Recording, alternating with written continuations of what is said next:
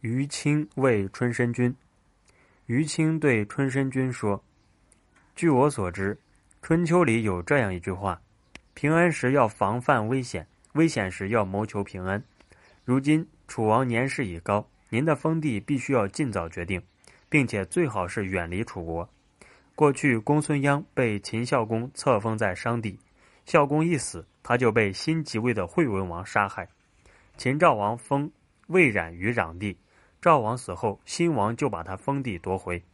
商鞅是孝公的功臣，冉子是秦宣太后的弟弟，然而两人都没有久享封爵，就是因为封地太近国都的缘故。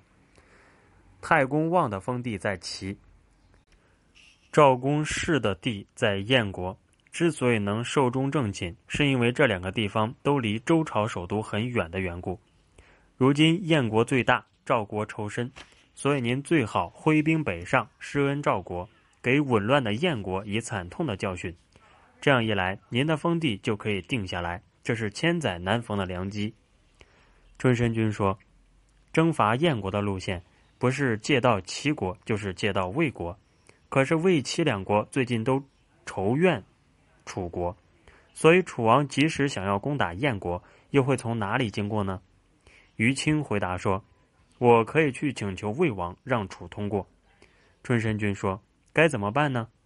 于清回答说：“请让臣经过魏国时，顺便向他们说明借道的道理。”于是于清就到魏国对魏王说：“楚是一个强国，天下无敌，现在正准备发兵攻燕。”魏王说：“您既说楚国天下无敌，又说他将征伐燕国，岂不是前后互相矛盾吗？”